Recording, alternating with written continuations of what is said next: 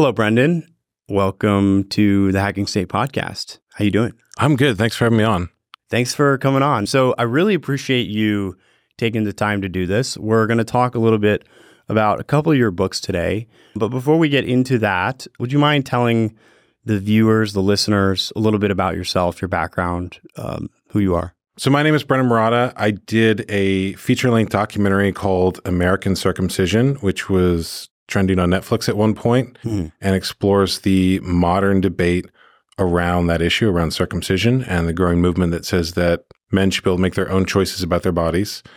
Since then, one of the questions that's really interested me is how social change occurs. And so I, before working on my documentary, thought, you know, you just share a message with people, and if that message is convincing, then things change. Uh, and it turns out that's not actually how it works. So I did a lot of research on social change and wrote a follow up book called the Intactivist Guidebook, Hmm. which is teaching principles of activism and how social change occurs. And then uh, I wrote a fictional novel with my dad called The Haunting of Bob Cratchit, which is sort of a family friendly Christmas story. And I, I should preface all of this that before I did my documentary, you know, I was interested in just filmmaking generally. I wanted to be a novelist when I was young um, and a comic book writer and things like that. And uh, I've always had an interest in philosophy and spirituality and things like that.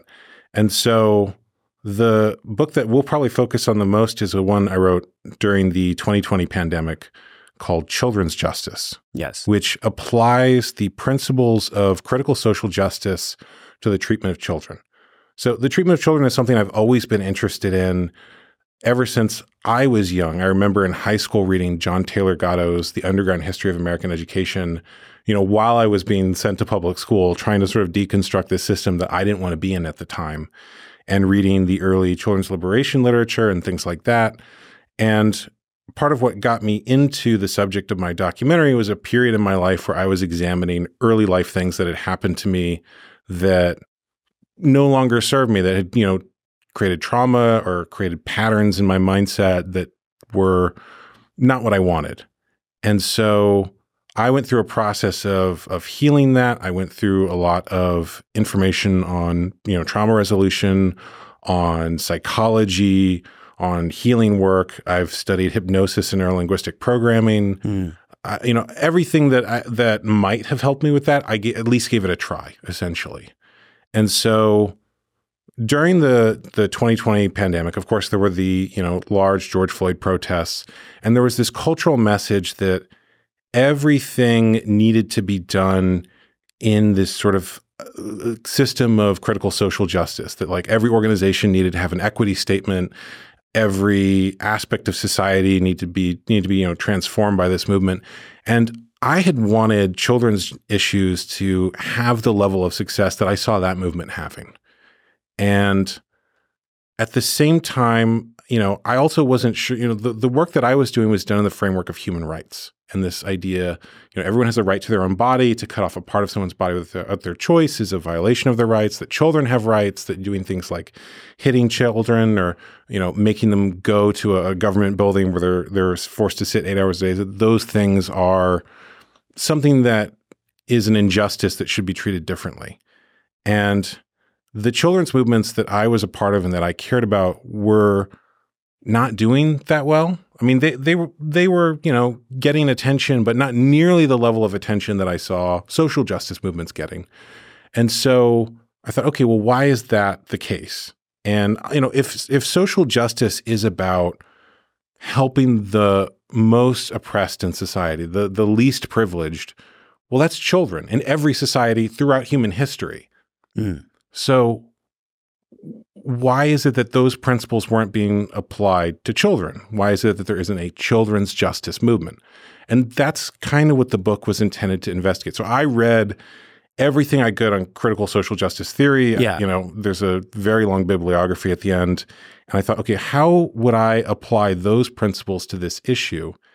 And and by the way, if that's true, if you know, if this can be applied in that way, then it also means that all of these social justice movements that are having this massive success in society, that they should also be used and have the, have the same sort of um, level of attention applied to these issues. So, so you became concerned with issues about your own personal backstory and trauma and trying to resolve that and trying to get to the root of that. Yeah.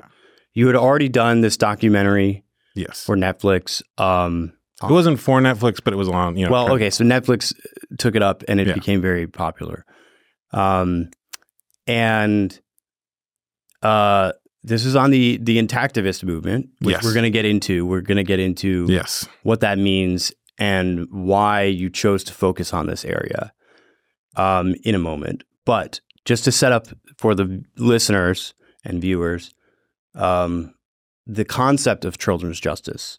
So, so when I was reading this book, um, I will have to say that there's no book that has made me so uncomfortable in a very long time that I've read, and I read a lot of weird Yeah. books. Okay, um, I mean, I just did a whole book on or a whole review of um, selective breeding and the birth of philosophy, which is an extremely controversial book for a number of reasons.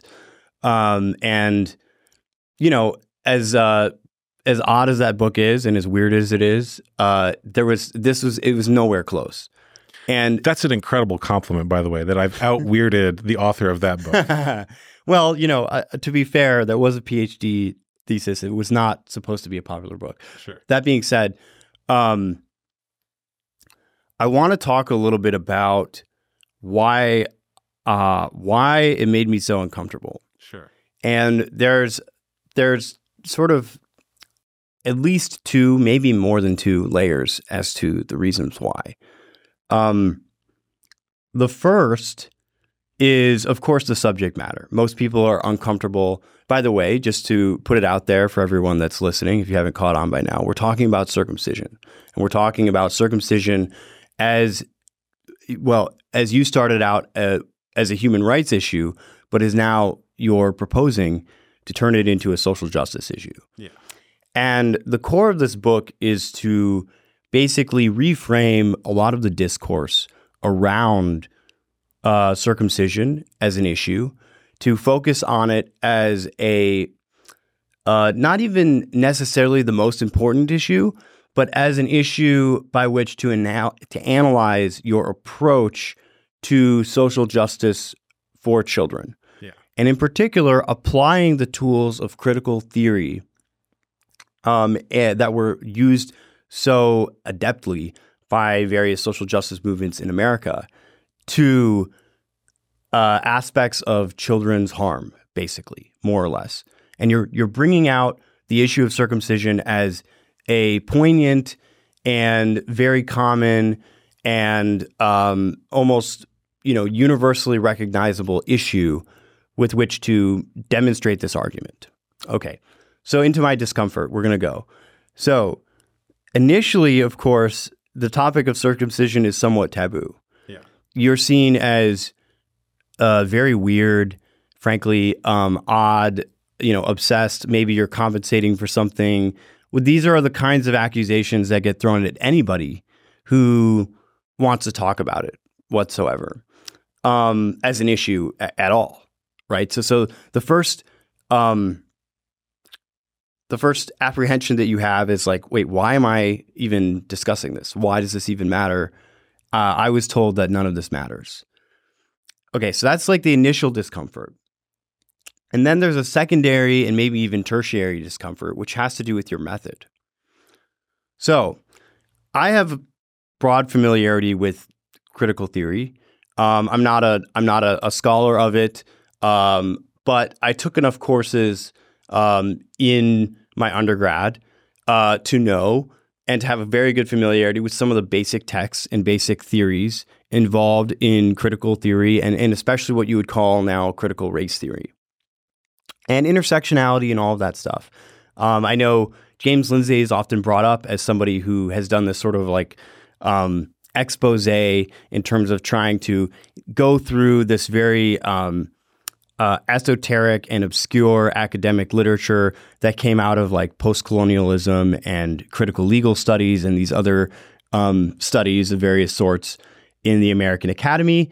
uh, Well, well, initially in the Frankfurt School, which we might get into, Sure. but then in the American Academy, and he's done a lot of work to try to like bring this out. And he's been criticized, I think, not unfairly for doing this. And in terms of the efficaciousness and also the worthwhileness of spending your time doing that.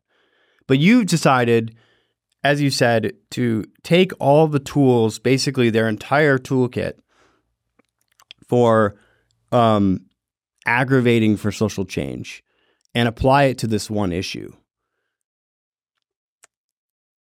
This made me uncomfortable because I really don't like critical theory and I really don't like intersectionality. I think these theories are bad. I think that it's it's almost a form of sophistry. And um and I'm also skeptical about the extent to which it will actually work. So talk me through your decision to bring this toolkit out in service of this issue. Yeah. So first, I just want to acknowledge everything that you said is valid it totally makes people uncomfortable, both the issue of genital cutting itself and the tools of critical theory. Your reaction to critical theory is the reaction that I had the majority of the time I was aware of it before writing this book, which is, you know, a lot of those tools were were used by people in an attempt to silence me. And essentially say that I couldn't do activism around children's issues, that, you know, oh, you know, maybe you have a point, but it's problematic for these reasons and we need to cancel you and shut you down and all these various things. And so what I saw during the 2020 pandemic and during the the protests that occurred during then was that this theory was coming towards me whether I wanted to or not. In other words, you know, you have an awareness of what critical social justice is and I think everyone in with any awareness of modern American politics has some awareness of it as well. It's not something that people can avoid at this point. And so, knowing that this was going to come up, I kind of had two options. One, I could do what someone like James Lindsay does and resist it. In other words, I would put energy eh, towards pushing against it and pushing it away from me. The other option was that I could do what a really skilled martial artist does and just collapse against it and redirect the energy towards something that I felt was important. And I figured there's so much pressure around this. And I, I, was also having this, by the way, internally with people within the intactivist movement. There were people who were like, "Well, if you don't accept this, then like I, we don't know if we're going to support you in your your the work that you're doing." Essentially, and so I thought, okay, well, can I like um, you know can I support? There were all these sort of reading lists during the the 2020 um, you know pandemic and protests and saying like oh you need to read these books to become educated on you know anti-racism and critical theory and all these things. And I thought okay well I like reading like I can read these. Uh, and when I read them, I realized that there was there were things going on in critical theory that I don't think even the supporters of it understood what they created. And, and the dominant sort of cultural metaphor that's been used to describe this is the woke mind virus, right? It's been called that by Elon Musk. It's been called by all these public figures. And as I talk about in the epilogue of the book, there's even a, a paper written by two feminist academics that compares the transmission of feminist ideas to, yes. you know, HIV and and various other diseases and talks about how when a virus gets in a cell, it stops reproducing what that cell is supposed to make and instead reproduces the virus. And they compare the transmission of woke ideas to this. And they compare it positively, we, have compared it to an autoimmune disorder. Yeah. And so what I essentially did with this book was gain of function research on the woke mind virus, where I modified it so that instead of producing what it previously produced, it produces something new. Okay. And this version of it will not reproduce the old version. If someone really takes in the ideas of children's justice, they're not going to behave the same way that someone who is, you know, in the quote unquote woke mind virus is going to behave they're going to be focused on something very different. They're going to be focused on trying to resolve their own trauma and trying to change the treatment of children to something better. So my use of it is very different. And I there was someone who uh, didn't like the book, who you know they they sort of insultingly described it as what if someone who had a really uh, intense special interest in critical theory and an intense special interest in children's issues combine the two. And it's like well yes kind of. Like that is part of the intention. And like yes that is kind of the intent but there's also a business term for that known as a blue ocean. Very often blue Yeah. oceans you know uh, essentially uh, markets without competition are created when two ideas that are very interesting are combined to create something an entirely new space. Mhm.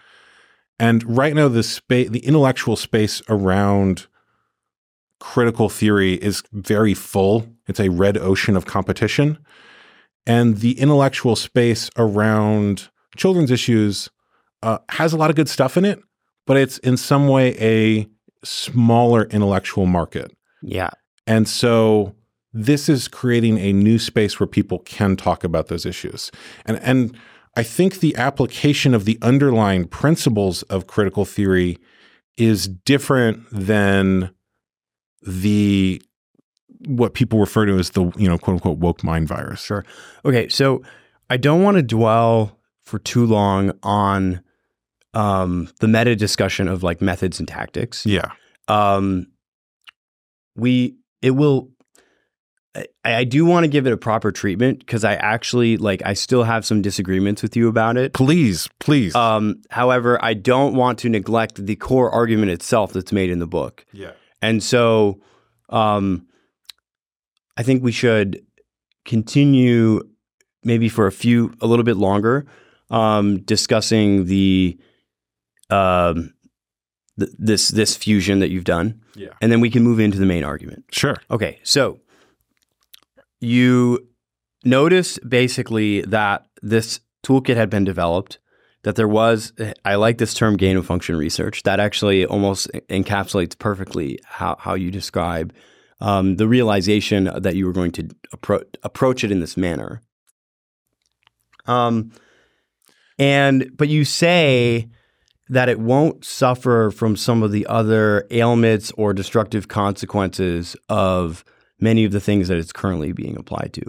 And the reason I'm skeptical of that is well one just because you're you're accepting a lot of the cognitive and rhetorical frames of your uh, let's just say ideological opponents uh, in order to do this, right? So throughout the book, you're addressing issues of intersectionality. You're constantly making refrains to, oh, this issue intersects with gender here, and it intersects with uh, race here, and it intersects with um, other components of identity, or it intersects with capitalism and so forth, right?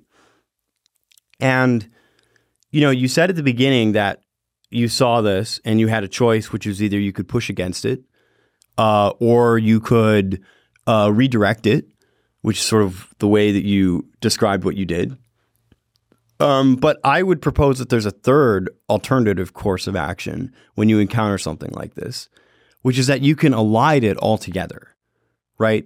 So, for example, on my last show, uh, I had a show called Agora Politics for two years. We did a bunch of interviews. I had a long debate, like literally one of the longest, ep- maybe the longest episode was nearly three hours long of me debating a guy on critical theory, right? And, and the origins of it. And overall, it wasn't a very productive debate because it turned out that I actually knew more than he did and he was the one supposed to be defending it.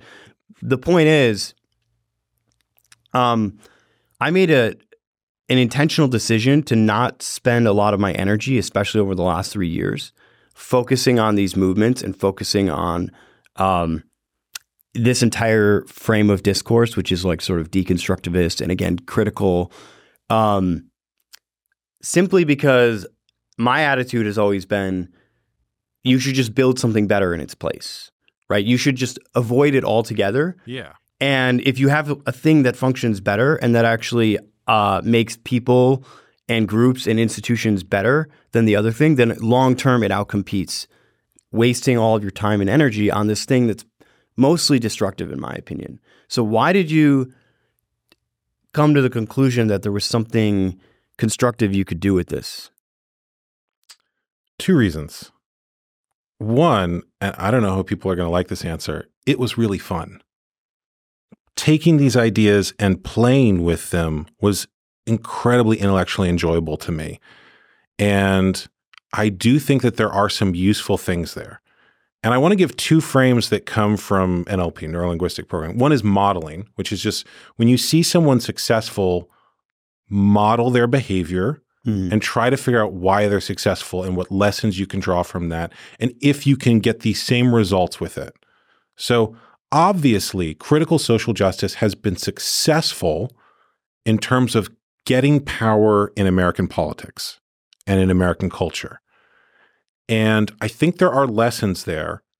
And, uh, you know, a lot of people on the left will try to dismiss, for example, billionaires and say, ah, they just stole their wealth. You know, they don't, they're not smarter than they don't know. But I think in those cases, no, like maybe someone became a billionaire because they knew something that the rest of us didn't and they applied it successfully. And at the same time, on the right, there's this tendency to dismiss things like critical theory and say, ah, you know, they just brainwashed a bunch of college kids. You know, they don't know what they're talking about. Um, but no, I think if a movement has successfully captured power at every level of American society, maybe there's a reason for that and you can learn something from that method. So I think one aspect of of the reason I was interested was just the humility to go, okay, they're clearly more successful at social change than the movements I'm a part of have been. Mhm. What can I learn? Yeah. And then the second is, uh, you know, there's a story that Richard Bandler, the creator of NLP, told Yeah. about Milton Erickson um, when he was working with a patient who thought that they were Jesus Christ.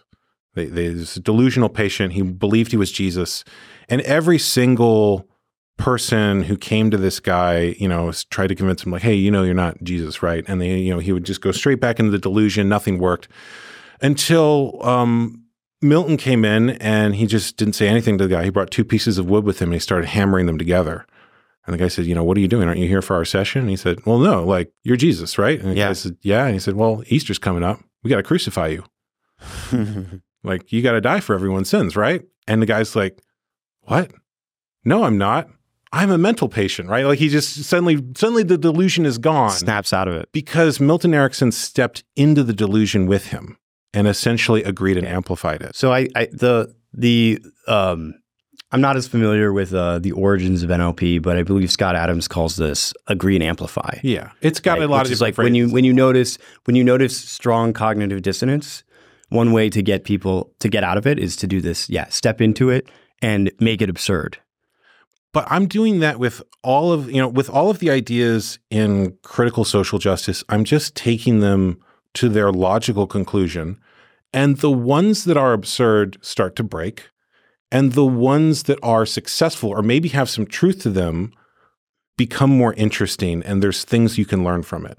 Okay. And and I think that part of the reason the book gets a weird reaction from people sometimes is that I don't always tell the audience which ones are the absurd ones and which ones are the successful ones. I mean, if you wanted, I could go through it with you and I could say, like, look, these are the things I think that they really got right. Um, and these are the ones I'm just playing with. In a Okay. certain way. Okay. So I, I think we're risking boring the audience at this point Sure. because we are spending too much time in like discursively Okay. instead of actually just getting into the meat. So um, I don't mean to interrupt, but Go for it. I think it's getting, you know, yeah, uh, we're having too much conversation about the conversation. All right, so children's justice.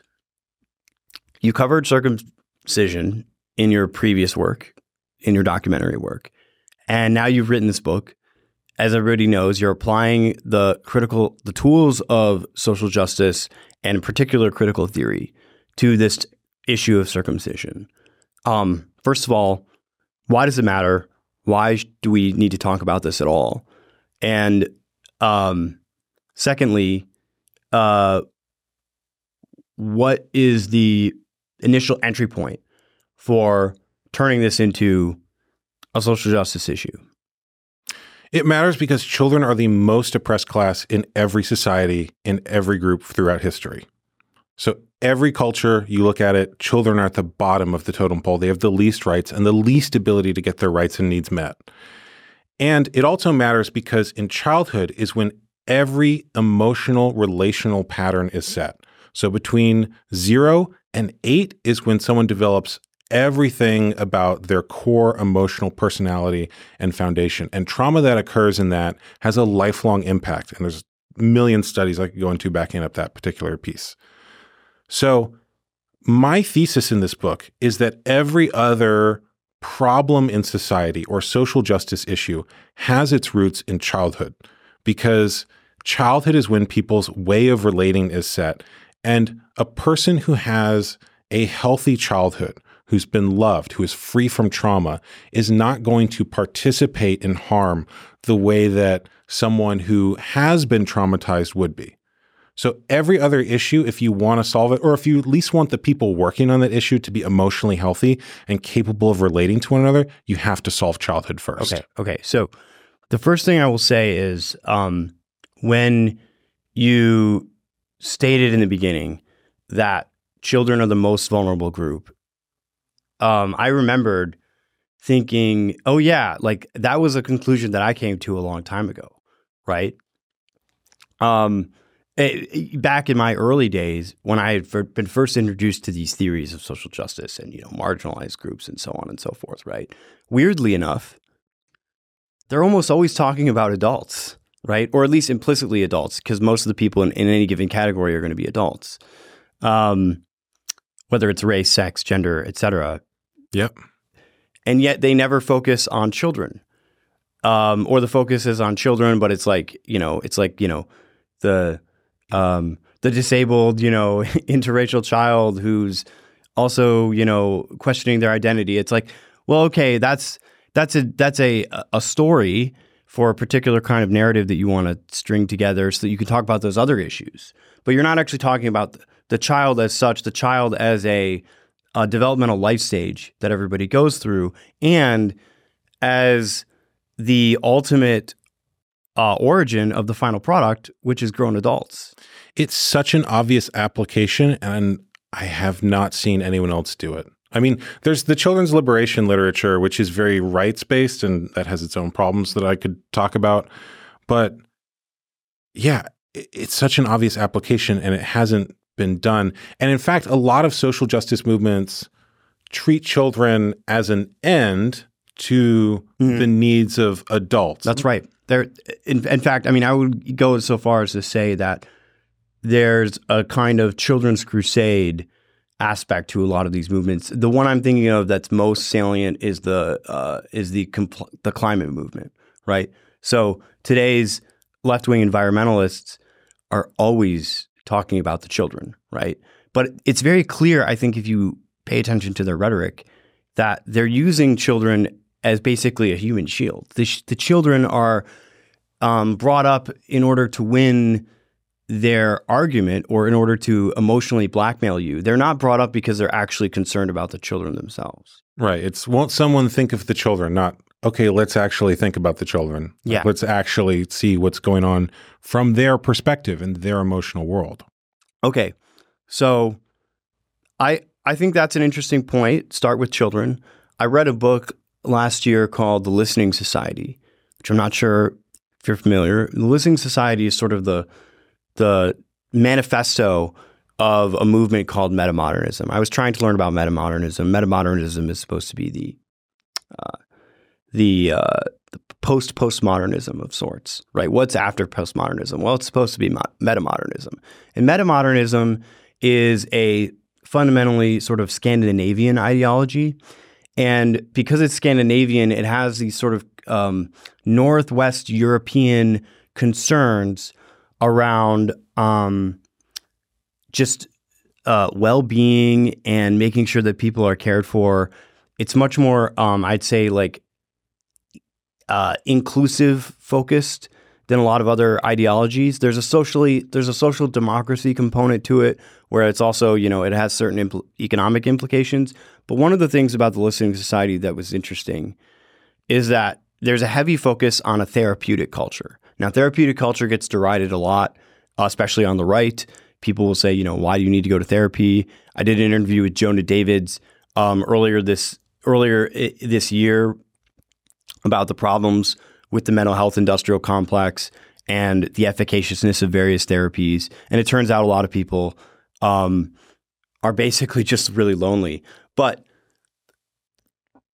one of the things that's interesting is that there's actually a, a strong emphasis on early childhood development and early childhood trauma in metamodernist theories that I see a parallel in the arguments that you're making. And so one of the claims that you're making, which I think is a strong claim, it's a it's a very strong claim, is that a lot of the origin of oppression is in childhood trauma. Flesh that out for us a little bit. Which part of it you want me to go into? Because I feel like it's a very self-evident claim.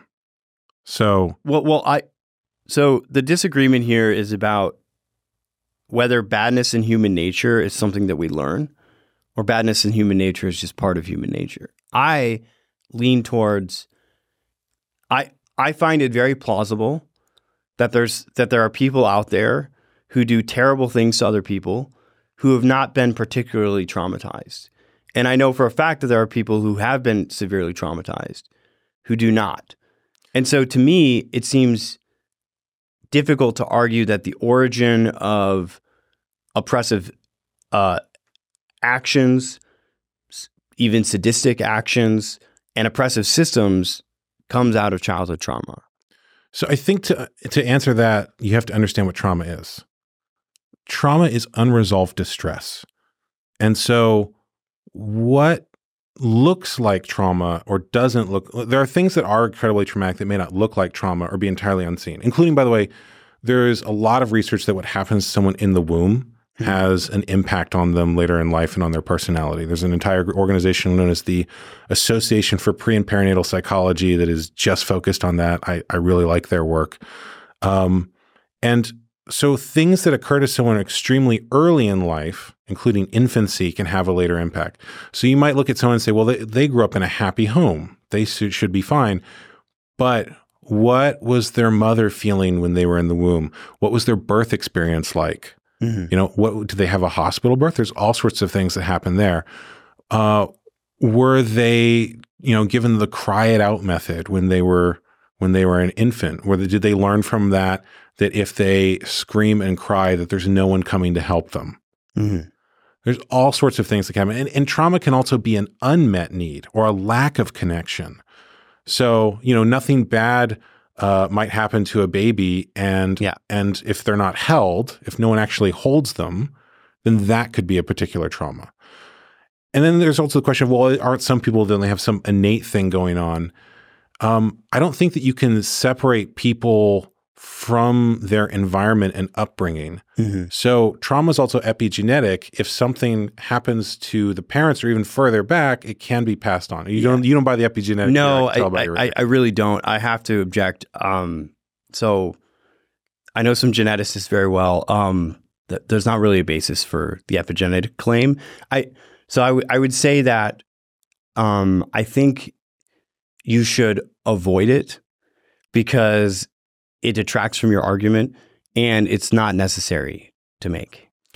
I see that. I mean, you know, if we were going to focus just on that, But I'd we're not we're not gonna. Yeah, neither of us are um, geneticists. biologists. All right. So let's not focus on that. Moving on from that, but what the point I'm making is that uh, what a person has experienced or what they've processed as trauma may not be visible to everyone else Mhm. around them, and then the way they process it might be different. So, you know, someone could just feel sad or lonely and not do anything to hurt anyone else, but that means something to them, right? hmm So the way that I've heard it described before is that there's a process of attunement of the parent to the child's needs, That's a great way of describing and it. and so there are certain situations where maybe nothing really traumatic in terms of like what we would as outside observers perceive happens to a child, but you have a particularly sensitive child whose needs are not met because the parents, for whatever reason, maybe they're too stressed out, maybe they have their own trauma that they're dealing with, maybe they're just not there, whatever it may be, are not able to properly attune to that particular child's uh, orient. I I don't want to say orientation. Um, yeah, I'll say orientation. Why not? Their needs. Yeah. And so that's like one way that it goes through. All right. So I, I I will accept that it's plausible that some amount of um, distress and even malice in society has its roots in unresolved trauma. I can go further to the aspect of society that I think it applies to, Sure. which is that if everyone in society has a shared trauma, there's going to be certain behavior that comes from that. And you can look throughout history, by the way, there are certain eras where it was considered normal to beat children. Yeah.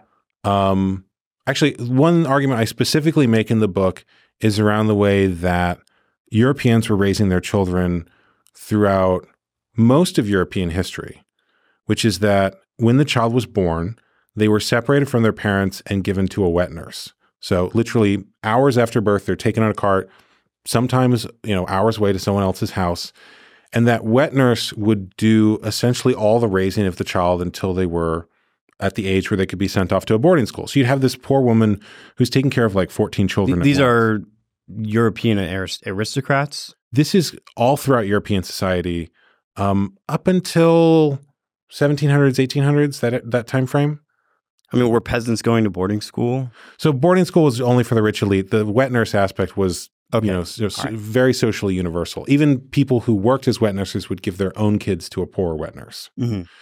And so every child in that society had this early life trauma that was shared. And then the elites were the ones who went to boarding school. So if you want to know who was running the society, that that was a trauma shared by them. If you want to know where the psychopaths are coming from, Yeah, and then if you know what comes out of that is um essentially the British Empire and and Okay, the right. European colonialism. Okay, all right. So let's let's let's uh let's slow down on some of the claims. Um all right. So so I I can see the argument that you're fleshing out, which is that basically traumatized people first of all create traumatized people. Uh and then secondly, you know, that over many generations of doing this, if it's ubiquitous, then you get you get it um embedded in the institutions that are then created by those people. Yes, if everyone's traumatized in a similar way, Mm-hmm. then there's going to be culture that comes out of that. Okay. All right. So let's move into the the dirty parts. The dir- whoa, what makes them dirty? Hold on. He said, So- "Let's slow down the claims," and then Well, I mean, I need to get I need so so I'm struggling with this discussion because I disagree with a lot of things that you a, a lot of your approach and I don't want to be seen as swallowing the claims, but I also for the sake of the discussion, we need to have a productive discussion and we need to move forward, right? And so I can't just object and object and object all the time. you can object as much as you want. You have my permission. Yeah, yeah. Um, so why why are we focusing on circumcision? Why does it matter? And um, you know, I, we didn't really get into that. Like, like I think it matters because convince me Yeah, that I need to care about this. it's a near universally experienced trauma of men in our culture. And every person you know has been impacted by it. Every person is either someone who it happened to personally, Mm-hmm. or they've become a parent, or they're the partner of someone who it happened to, or they just know they have people in their life who it happened to. So, you know, I was talking earlier about how if a trauma is experienced by the majority of a society, that it influences culture. I think that this is one of the unseen, unspoken forces in American society, in the sense that it is a universally shared experience by the majority of American men, and it's never talked about. And yet, it impacts all sorts of things around people's sexuality and their psychology and all of these different aspects of society, you know, medicine, religion, all of these different things. But it's never spoken about or seen. Mm-hmm. And an important part of this is also that it's pre-verbal, right? Yeah, pre- preverbal trauma has a much deeper impact. So, a couple things to say about that. Um, one is a lot of people are skeptical that it even is traumatic at all because of the fact that no one remembers it. Right? I don't. I don't remember it happening to me. um, and uh, lots of millions of other American men have no recollection, and they've been living their lives this entire time. They don't know how what their life would have been like had had that procedure not been undertaken.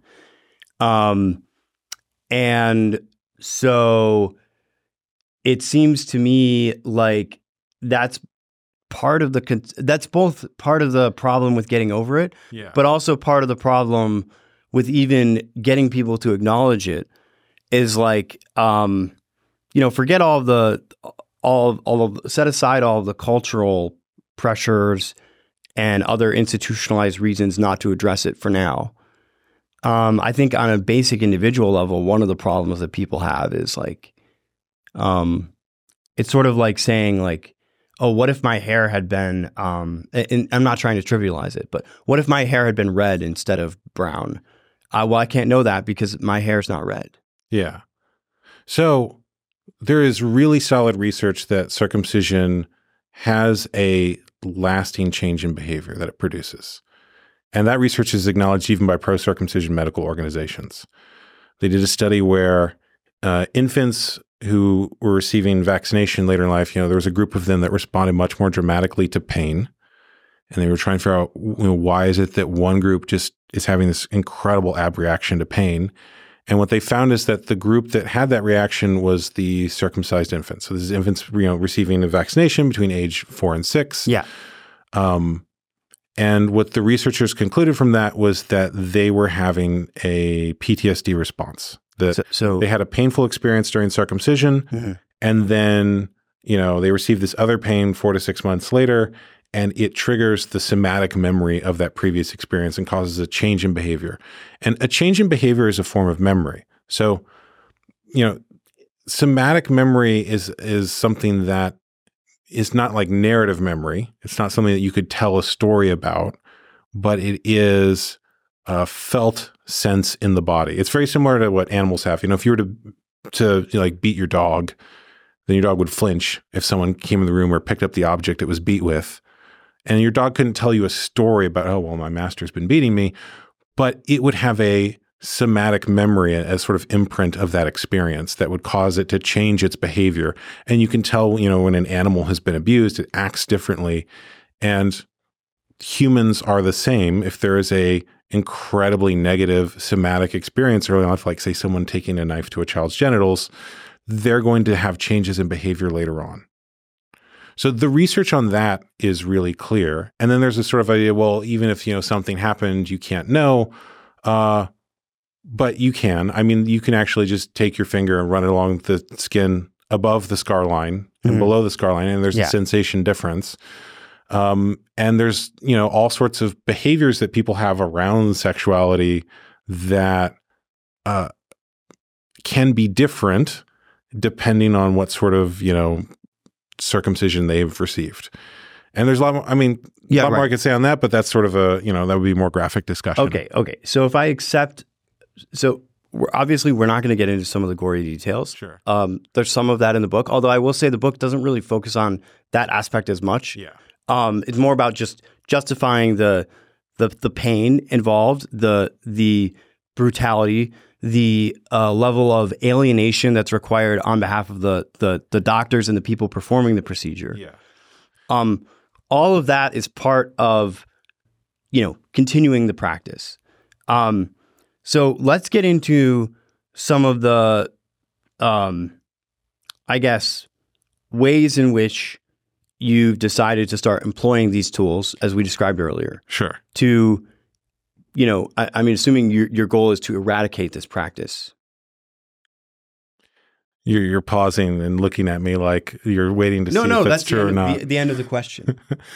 Um, but I want I want to acknowledge the challenge that I've set up with you for this book because part of the you know I think a lot of people have this idea that when someone speaks about a book on a podcast, well, you can just give me the hour long summary, but mm-hmm. this is like a very meaty book where I'm taking an idea and I'm building on that idea and building on that idea, and so I think you're you, you, that's some of that's coming out in this conversation where there's the challenge of like okay before I can get to this later idea that's interesting and we should probably talk about, there's like three ideas you put underneath it where if the audience doesn't get that, they're not going to understand the the thing yeah. that's on the so top. so I think, you know, I have a bunch of notes. That's why I took my phone out. yeah. Um, and I took literally notes on every chapter that I read about the main points that I got from the chapter. And we could try to go through. We don't have that much time. And you know go piece by piece, one one step through another to step everybody through the logic. Um, but I think hitting p- home with with first getting rid of some of the reservations that people have about the discussion of this topic in general, and then accepting that it's a valid issue. Those are like the two big things that I think we could accomplish. Sure. And then from there, I do want to get into some of the like actual tactics involved because I think the tactics are interesting. Um, as well as I haven't fully, you know, absolved my discomfort. And so I want to talk to you a little bit about my rhetorical discomfort. Sure. Um, so let's continue down this line about traumatized children, traumatized turning into traumatized men. It's happening to most Americans today. Um, there's different data on the rates. The 50% is what I've heard. It's 90% of, of American men who are just of any age, 50% of the children born today. And it really varies a lot by state. And the data is not very good because the, the incentives are all over the place in terms of collecting that data. But you, one of your claims in this book is that it is a kind of industrial complex, Yes. a kind of medical industrial complex around Yes. this practice. There are other medical industrial complexes we're going to be talking about later on the show. Um, not this particular episode, but that I want to get into. Um, but you're basically saying that the reason this is perpetuated. So, first of all, there are some religions which you also address in the book, Judaism, for example, where it's a common practice. And maybe people can defend it on religious grounds. You sort of make the case that it's not defensible. But either way, um, it's kind of hard to do from outside the religion. But most of the people practicing it today are not practicing it for any particular religious reason. They're practicing it for a like sociocultural or mimetic reason. Yeah. But you're saying that there's also this more sinister reason, which is that a lot of people are making money doing this. I, I think the big motivator is really trauma and culture. In other words, um, there are people making money on it. And at the same time, I don't think the money alone is a motivation. And there's aspects of the practice that they don't make money on, like forcibly retracting children. So, as an aside, you know, that when when children um, are born and left intact, that part of the body is fused to the head of the glans, and uh, pulling it away is you know before it becomes mobile when they're in older or in puberty is harmful, and yet. Uh, the majority of parents of intact children report that doctors try to do this to them. So in that case, like there's no money to be made in doing it. It's just malpractice. It's just harmful. Um, and at that point, it seems to me more like there's a, only a, a psychological or cultural explanation. Mhm. And I- really do feel like culture and and trauma is in some way more motivating than money. So there's this idea in a lot of political discourses that you know humans are rational actors and they're just trying to, you know, go about their own interests in the best way they can.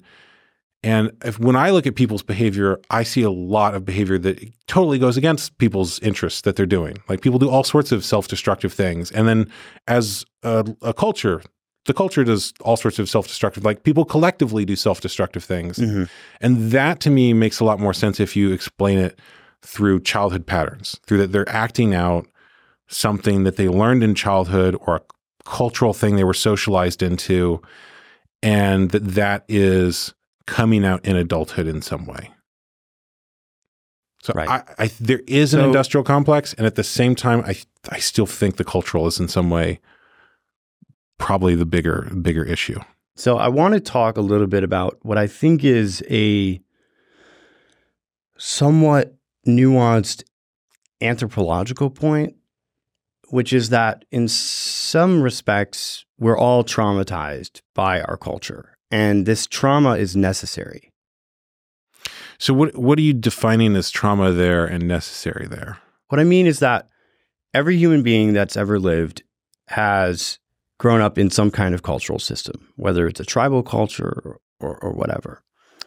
And um, because we're mimetic creatures, because we learn by imitating one another and by wanting to fit into the group, initially, literally for survival. I mean, if an infant or even a small child will just die if they're left by themselves.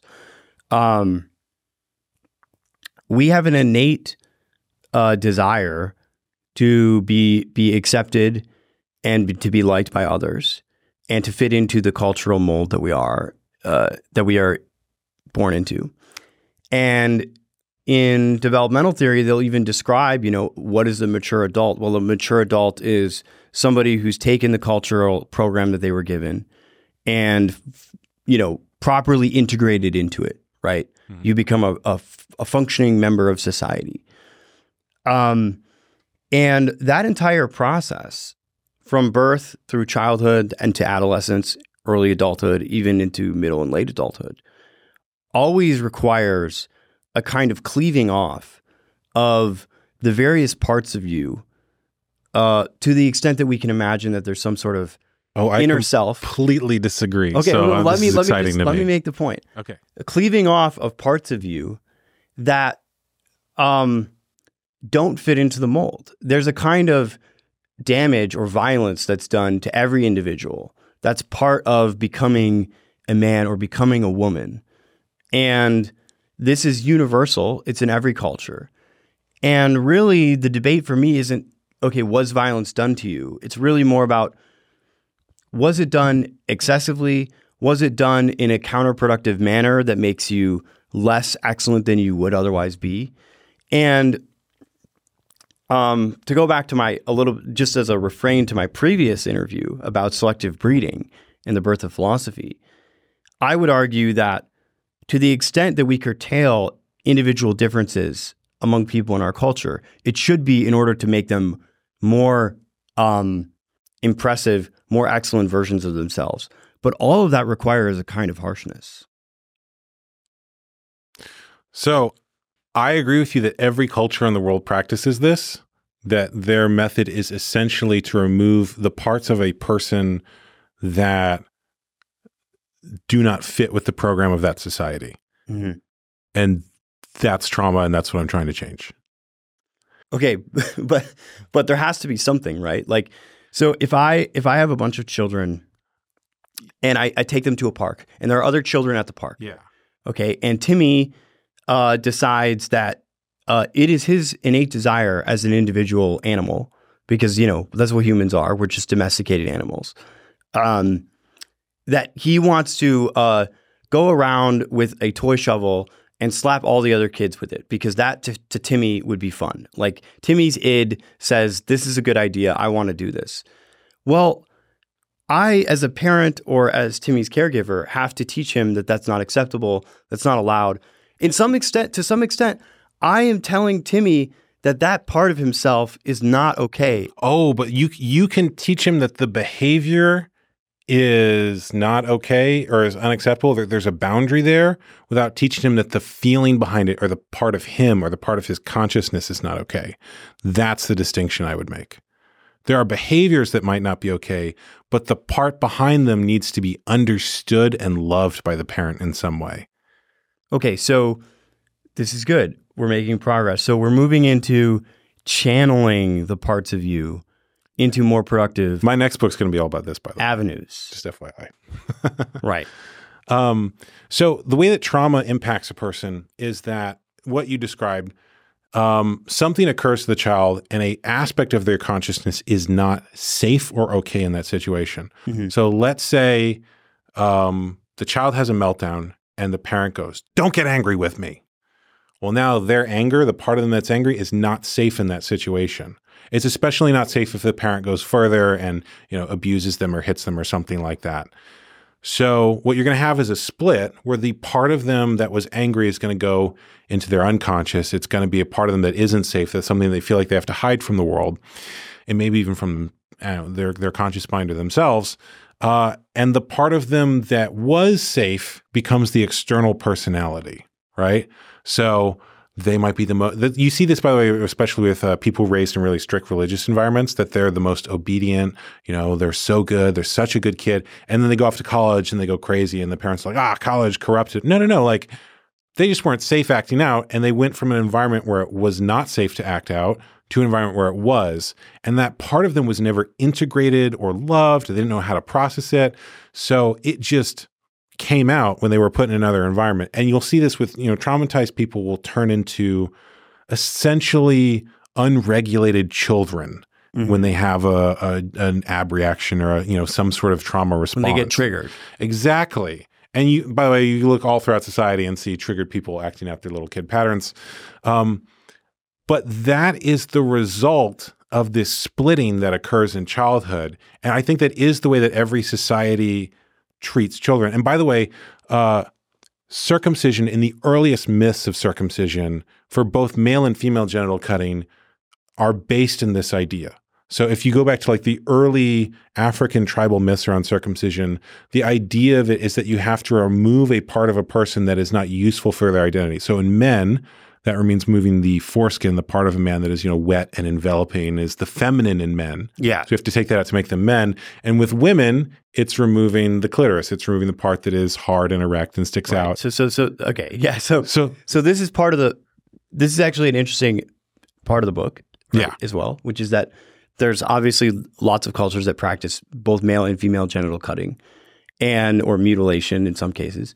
And that it actually is a um it is a physical so- so- representation of the internal trauma that almost every culture practices around children. right, but it's also a, a component of gender differentiation. Yes. I won't say that it's a gendered practice. So, so part of my discomfort with working through this book, literally like on every page, I'm like, I'm like twisting in my stomach, is because you're constantly using all this language from social justice.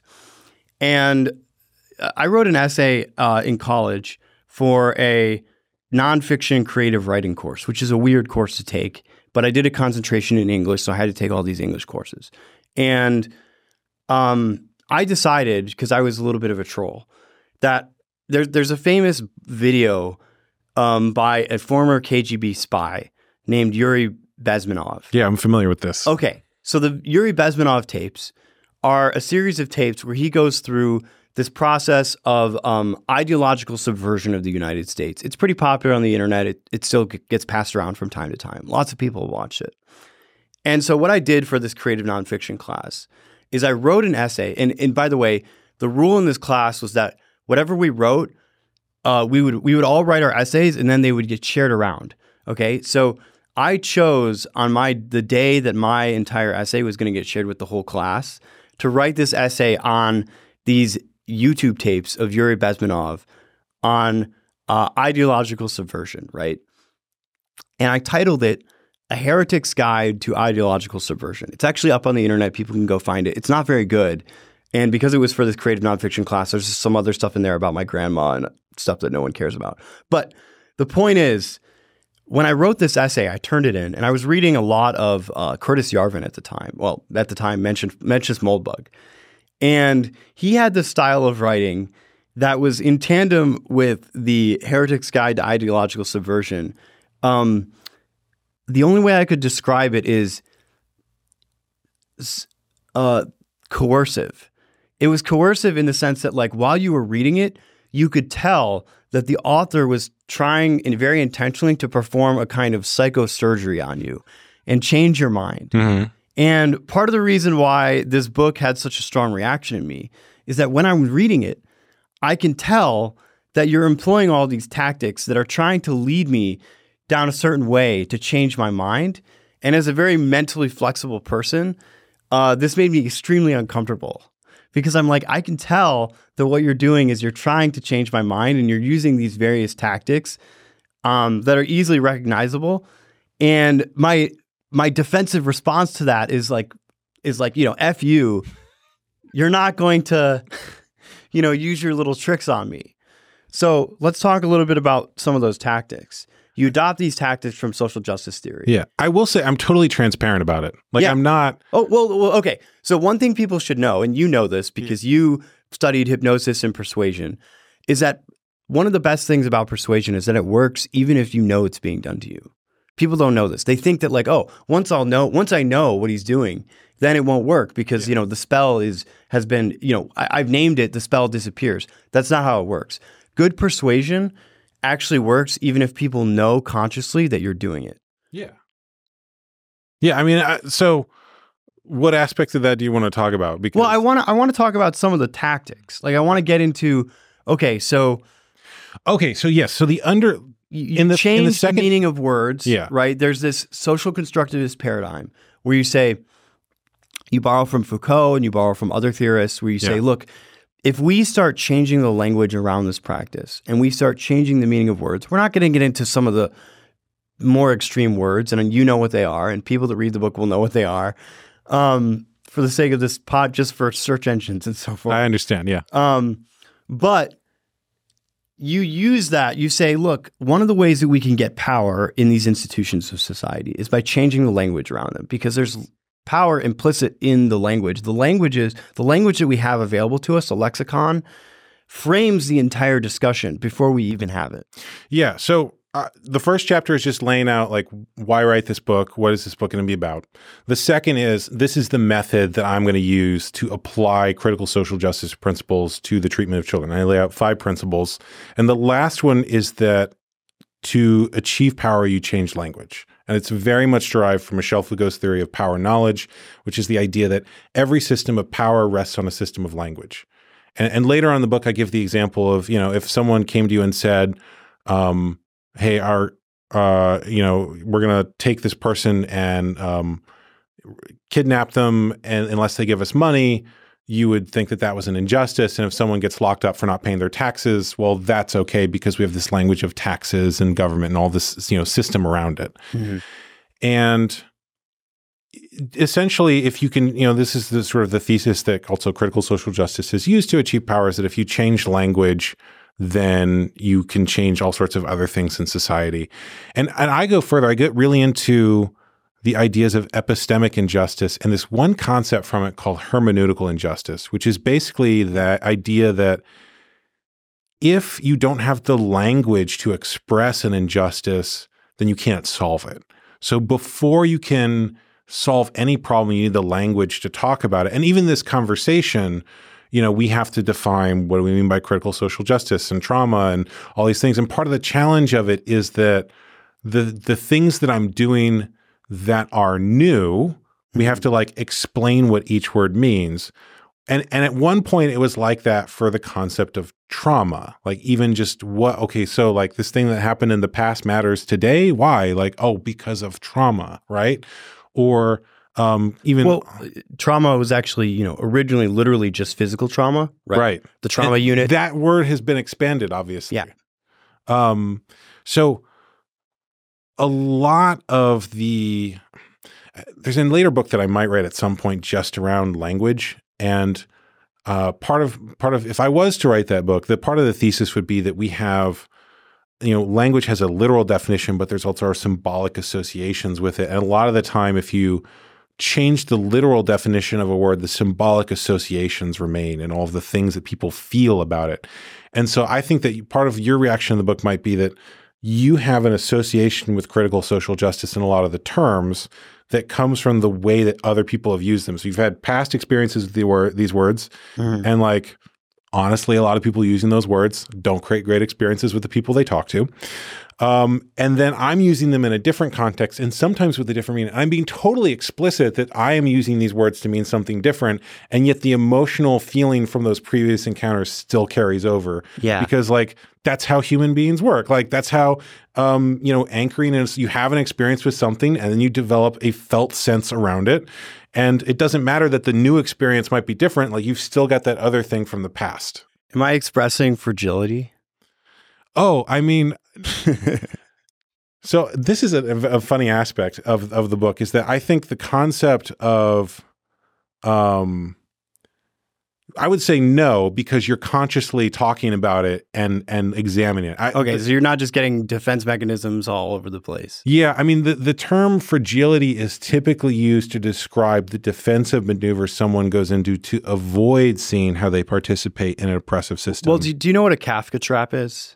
Yeah, oh yeah, I know I know where you're going with this too because it's funny like uh I I I shared some Okay, for, Uh, for the for the listeners, a Kafka trap is a technique whereby you know someone's um, defense against an accusation uh, basically is brought up as proof of their guilt. Yeah, if you disagree with me, it just proves I'm right. Right. And and fragility is often uh, that concept is accused of that of saying, well, your refusal to agree with me shows you're just being fragile. And it's funny because when I have taken the ideas of this book and spoken with someone who was deeply into critical social justice theory, like true believer, um, they'll start arguing with me and say, well, if you use fragility that way, then you know, like you can just use that as an excuse to be mean to people, and then they they can't fight back against you. And it's like, go on. you know, it's the like, what, what do you mean? Like uh, Well- to well, reference our is- earlier discussion, like, oh, I'm not Jesus. I'm a crazy person. You know, like it's this, the, the moment where they become lucid and like, oh, I guess it can be used that way. Yeah. Well, so that's why I'm trying to fi- find out what you're actually up to.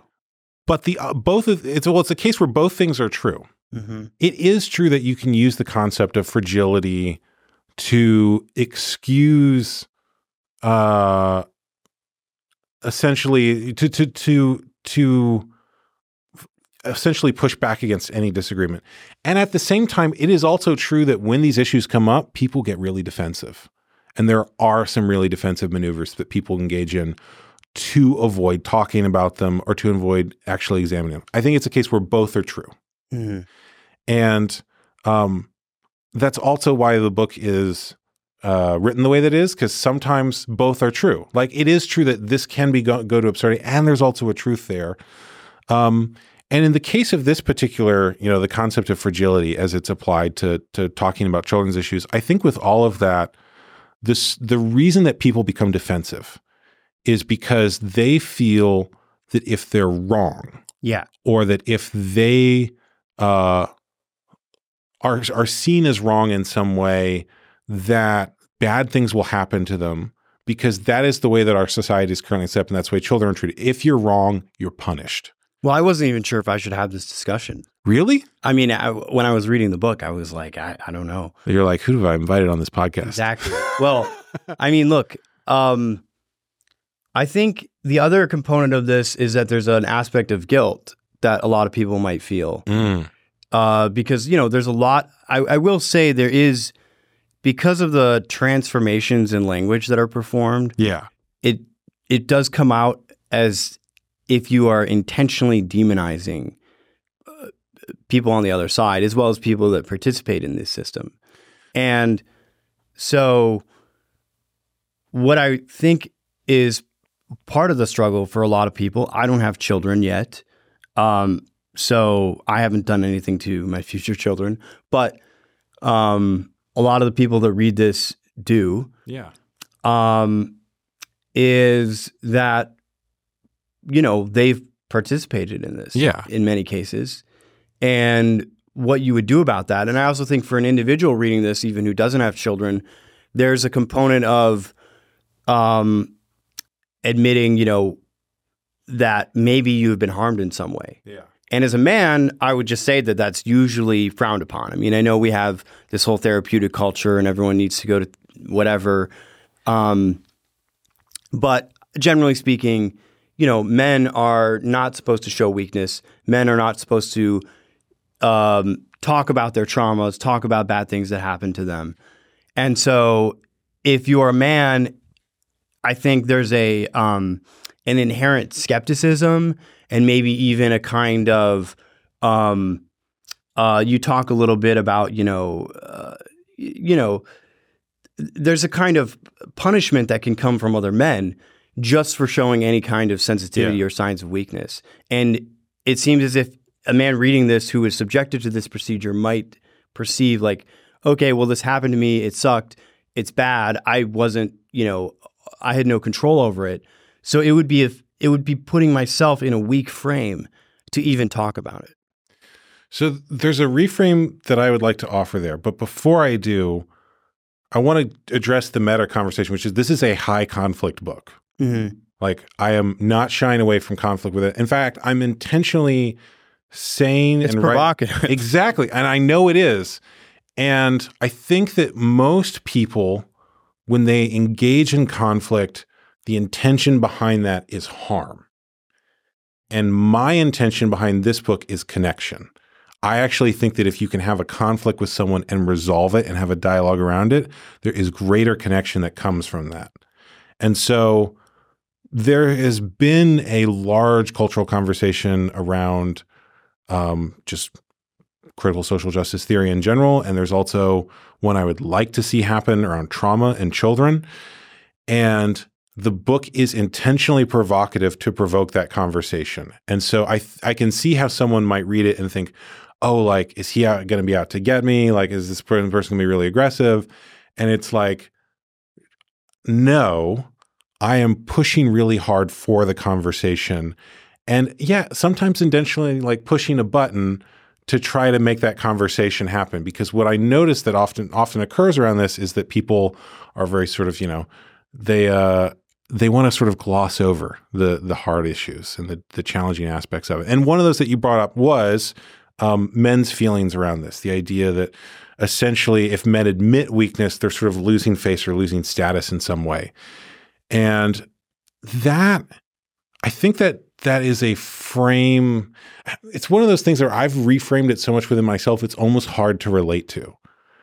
Um, it implies that if you accept these beliefs that you're somehow like it's almost an idea that you should live in denial um, because if you just deny like all the bad things that have happened to you and your trauma and you just you know avoid that that like you'll be stronger. When i actually think the opposite well, is true it's when you acknowledge I, and start dealing with it that the strength comes. Okay okay so i'll make a point about i'll make a point about uh, the whole discussion about men and and trauma and therapy culture and all of that which is that i think one of the things that probably should be discouraged and right like is rightly discouraged is um a expression or recounting of trauma as performative, right? So if instead of having this discussion like we're having it right now, we decided that actually we're just going to talk about all the bad things that happened to you. Oh, if I was like, public. "Woe is me, I am a victim." Well, well everyone not, not even not even just that, not even self victimization, but actually just that it's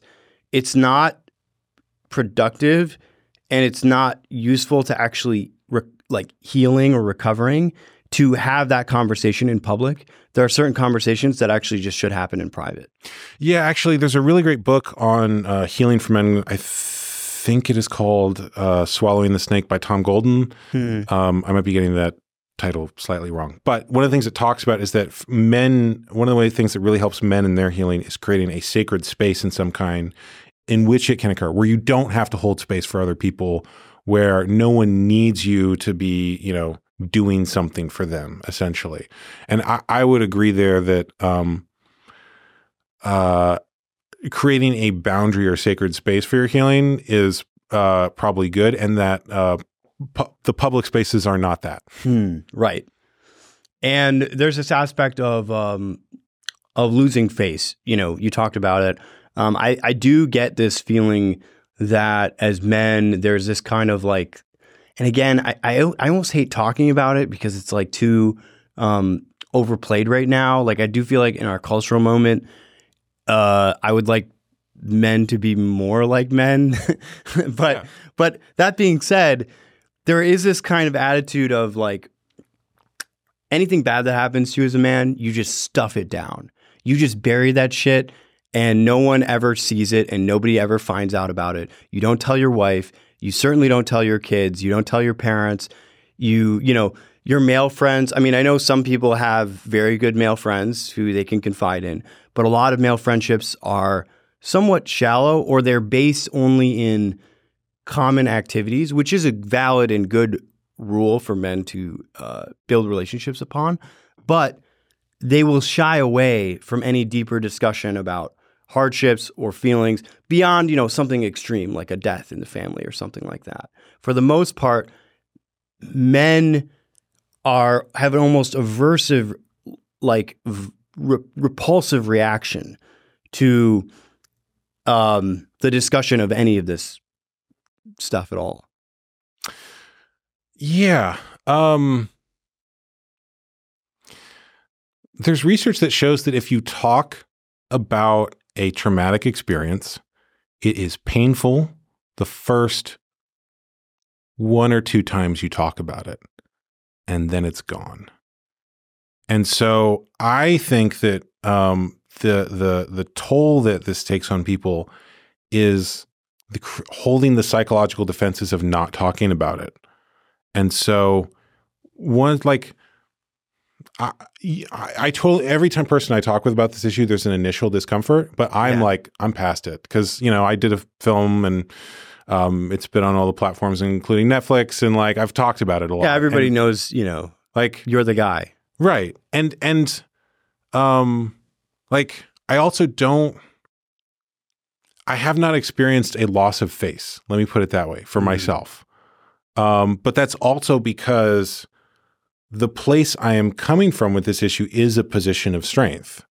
And like I'm comfortable with it. Um, uh, it's not, uh, I don't feel like there's any, like I am at the same power level. If anything, it's gone up the more that I, you know, I become more powerful. yeah, like integrated things and become more comfortable to speaking. Mhm. Uh, it is simply, I think it's because people make it a part of their identity through language that they say, I am circumcised, or like, you wouldn't speak about any other surgery that way. You wouldn't say, like, I am shoulder surgery, right? Yeah, I had my uh, gallbladder removed. Yeah, My- you're not my like- gallbladder is missing. I You're am not you're not an gallbladderless. ungallbladdered person, right? Yeah. It's it's so they make this an aspect of identity uh, when it's actually just a thing that happened to them.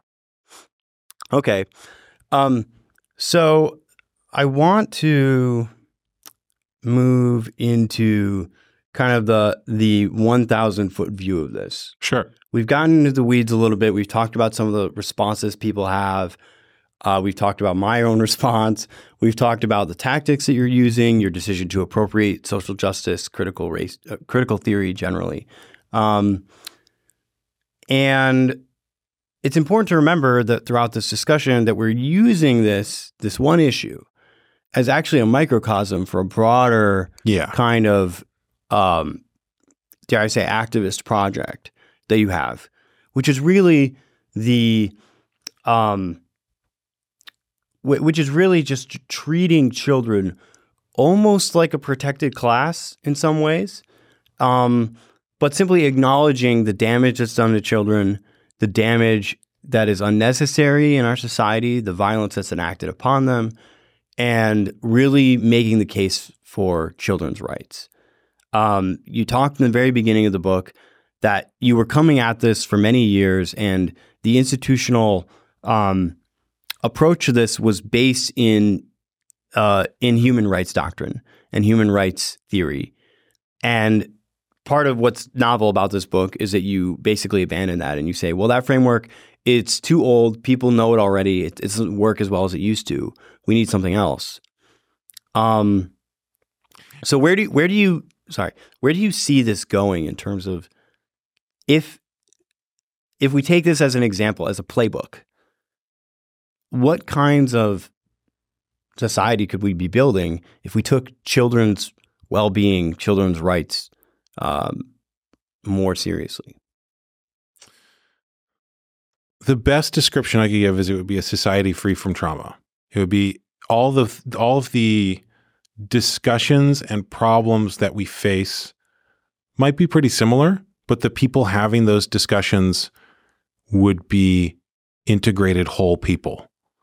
And I think it's really obvious to see in any political discussion, pick your pet issue, whatever it is, that the people having that discussion are not whole integrated people. They're coming from all sorts of personal stuff they've got going on. And so I don't know what there's a saying that you can't uh it's very hard to solve a problem at the level of consciousness that created it. Hmm. And so what would happen would be a leap in human consciousness where all of these fragmented parts that exist inside people, all of the things they've repressed, the parts of them that society, uh, you know, through socialization has, you know, broken away from them or told are not useful, all of those would be integrated and going towards something better. And I can't predict what that would look like externally because someone who is whole and integrated and in a whole and integrated society full of people who are like that is going to see things that I can't imagine now. It's it is in a way beyond the current level of consciousness that I am and that most people are to try to imagine what that would be. That's the goal. Now, um, Sounds like enlightenment. yeah, I mean, like there that you know, enlightenment I have heard described as the idea that uh, every aspect of you is conscious, that you are conscious of everything, not just of yourself, but in all of the world and universe.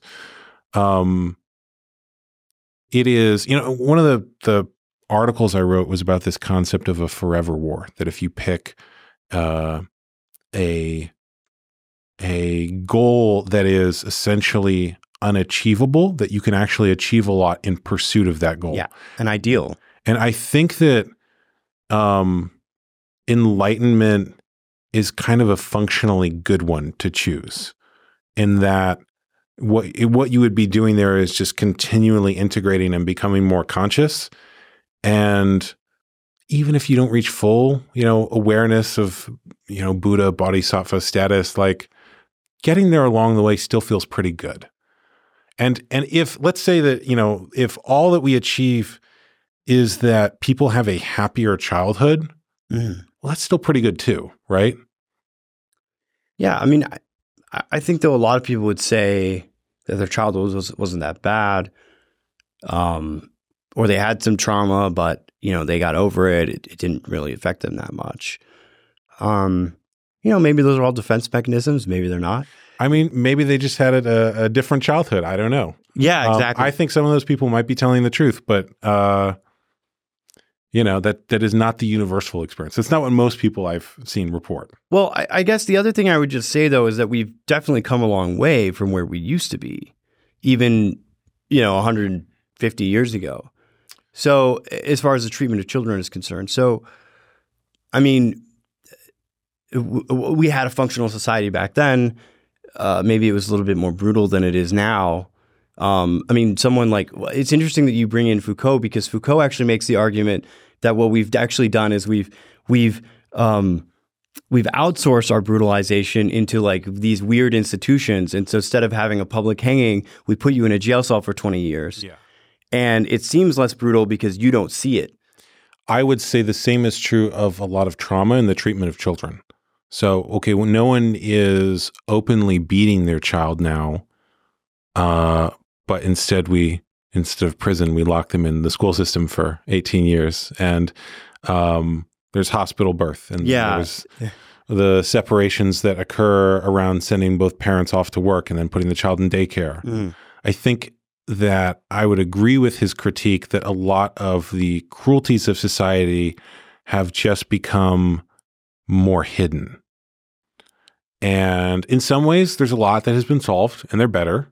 Um, but there's still some that are really bad that we just don't see, which, by the way, the circumcision focus of the book is one of those.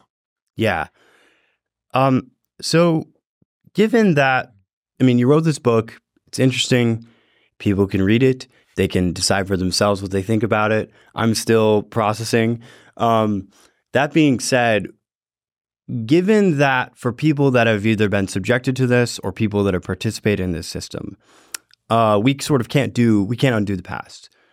What are some steps um, that people can take on an individual level, you know, who don't need to become activists, to start to right some of these wrongs. And also, okay, so there's two parts to this question. One, what can individuals do to start to um, break out of the system? That's what the show is about. And then the second part is for individuals that have been directly affected, that is traumatized by this, what are some of the work that you know about just in terms of recovering, healing, getting past this? So on the individual, there's two parts that. There's the individual and the social or systemic. Yes. Um, Let, let's do the social systemic first. okay.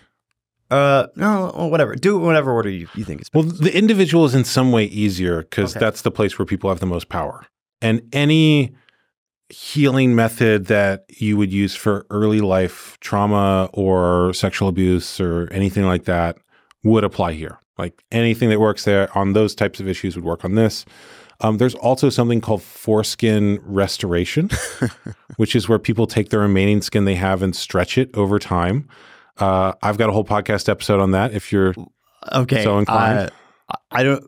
Why would someone want to do that? I have to ask. Um, two two re- reasons. The most common is that even though you don't get the unique nerve endings of that part of the body back, you do get the covering, and a lot of people report that uh, basically sex feels better that you have all some of the function recovered, Okay. um, and including men who were circumcised as adults, they report this.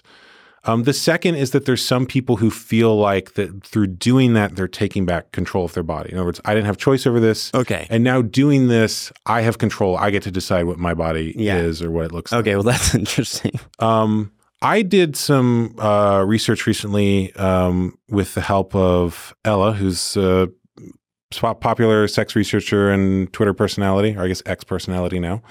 Um, looking at how much men would pay for regeneration. So there's this idea that some people have, well, you could use regenerative medicine, stem cells, things like that to regrow missing limbs from the body. Yeah. And what we found is that there was a significant portion of men who would pay over $20,000 for that, which, if you extrapolate it to the entire United States um, and the amount of men that are circumcised, means it's over a $200 million market just in the United States. So I think that there are, and there are some research groups that are working on that, that are trying to figure that out. Uh, so in the future, regenerative medicine might have a physical solution there, and whoever does that is going to be rich because, you know, I don't know if you've looked in your spam folder recently. Uh, improving that area of the body, let's say, is a very uh, thing that people are interested in, even if they're not willing to talk about it publicly. Yeah.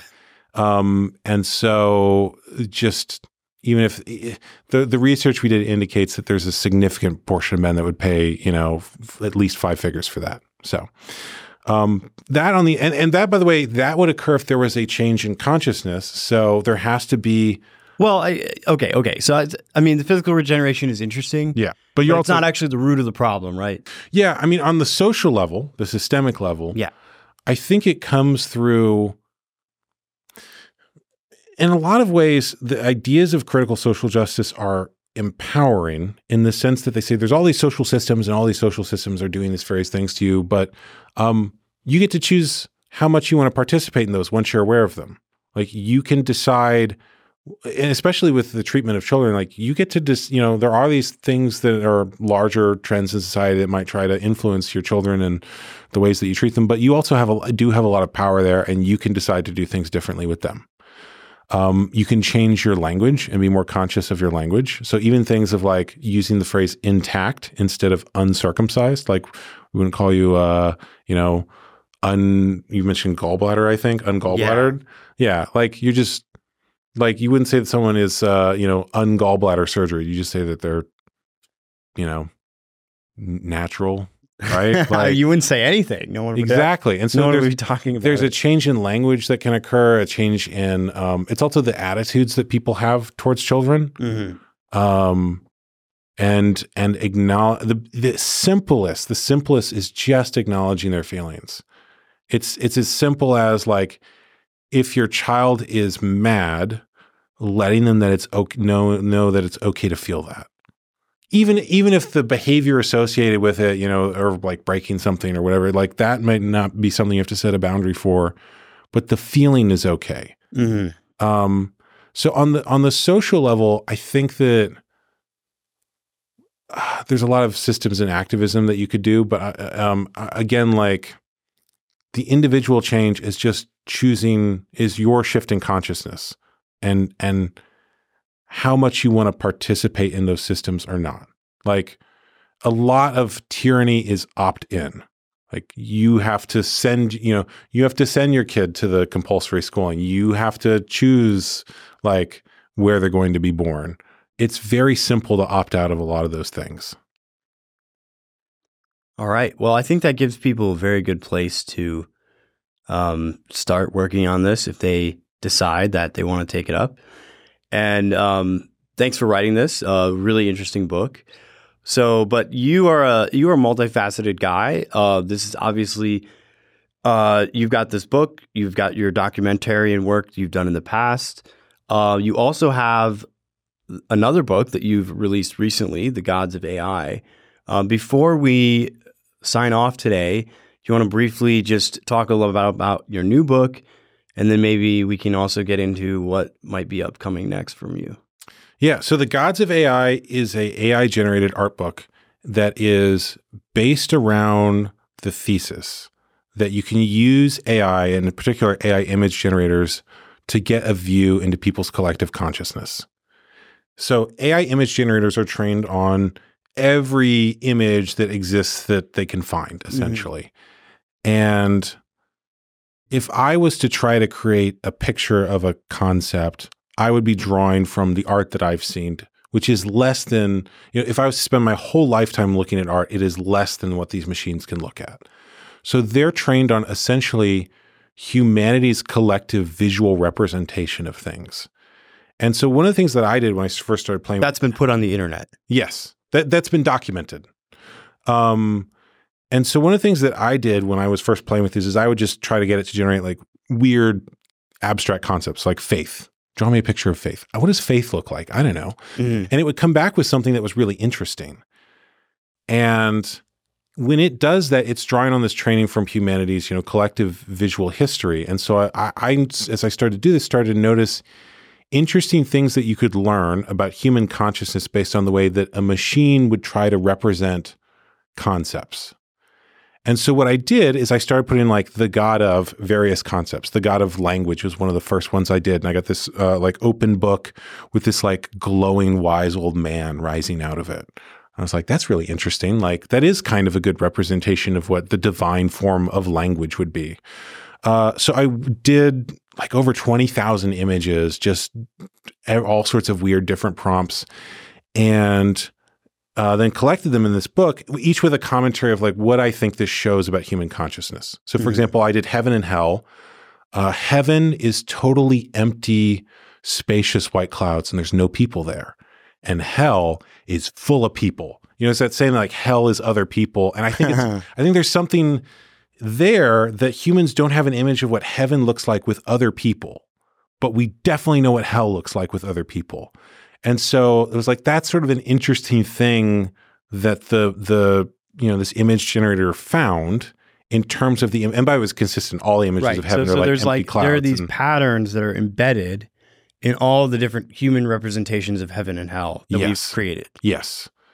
And and if you were to give an individual human artist, they would draw what, what their personal representation of heaven is, but across all of the images this is trained on, like there is a consistent yeah. pattern of heaven being fluffy white clouds, and you get aggregate heaven and aggregate hell. Exactly, and so it's looking at the aggregate of various spiritual and philosophical concepts. Mm-hmm. Uh, and of course, it also you can. It's like the the previous book we were talking about. You can read it on multiple levels. On one level, it's a very beautiful art book, and it's this you know nice. It's a good coffee table book. Yeah, it would be a great coffee table book. Yeah, and and, it.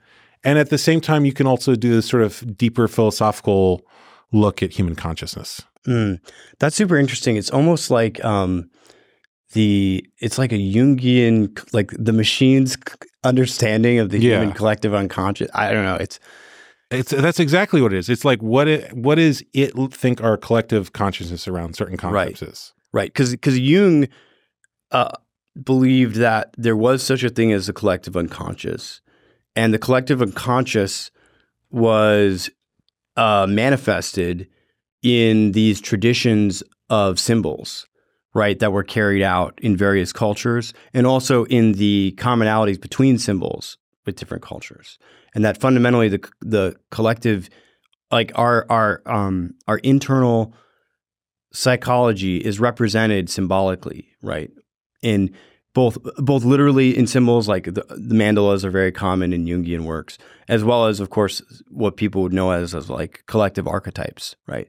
Different archetypal figures, and and the whole point is that the human psyche is inherently symbolic in nature. It's actually not ling- it's not linguistic in the sense that the base understanding of reality that we have is not a bunch of like prepositional phrases yeah. in language.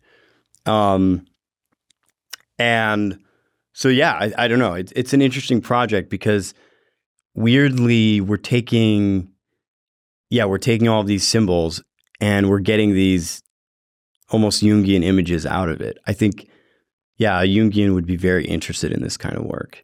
It's been a long time since I've studied him, so uh, I can't articulate it very well. But okay, so that's interesting. What else are you working on? The two next big projects are uh, a novel that's going to deal with some of the ideas of trauma and fragmentation that we talked about in this episode. I don't want to say too much about it, um, except that it's very fantasy. Mm. And then the other is I'm trying to get the rights to a novel about that deals with AI.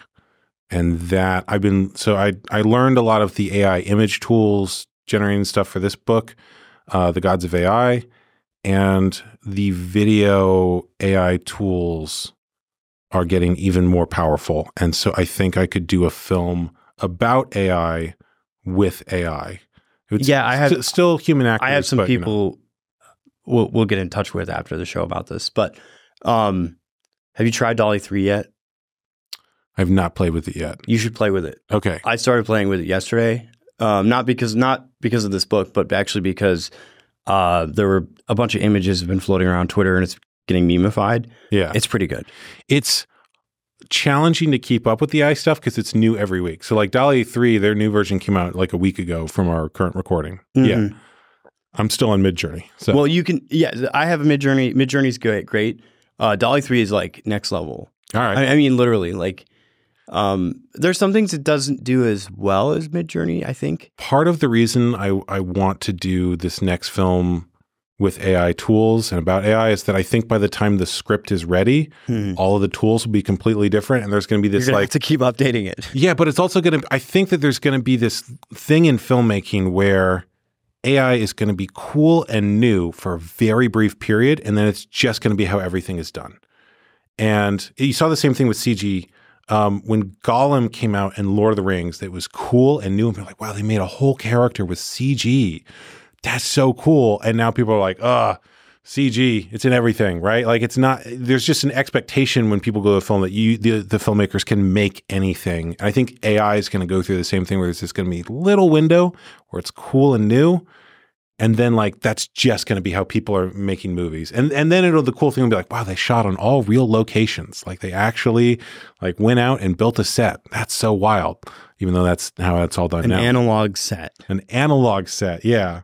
Practical sets. Mm-hmm. um but also i think the story that i want to tell would work really well with those tools so. All right. Well this has been a great conversation. Thank you so much for joining us. I hope that uh people that are interested go out and uh, get the book and check out your other AI stuff. And I'm looking forward to seeing what comes out next. Thank you.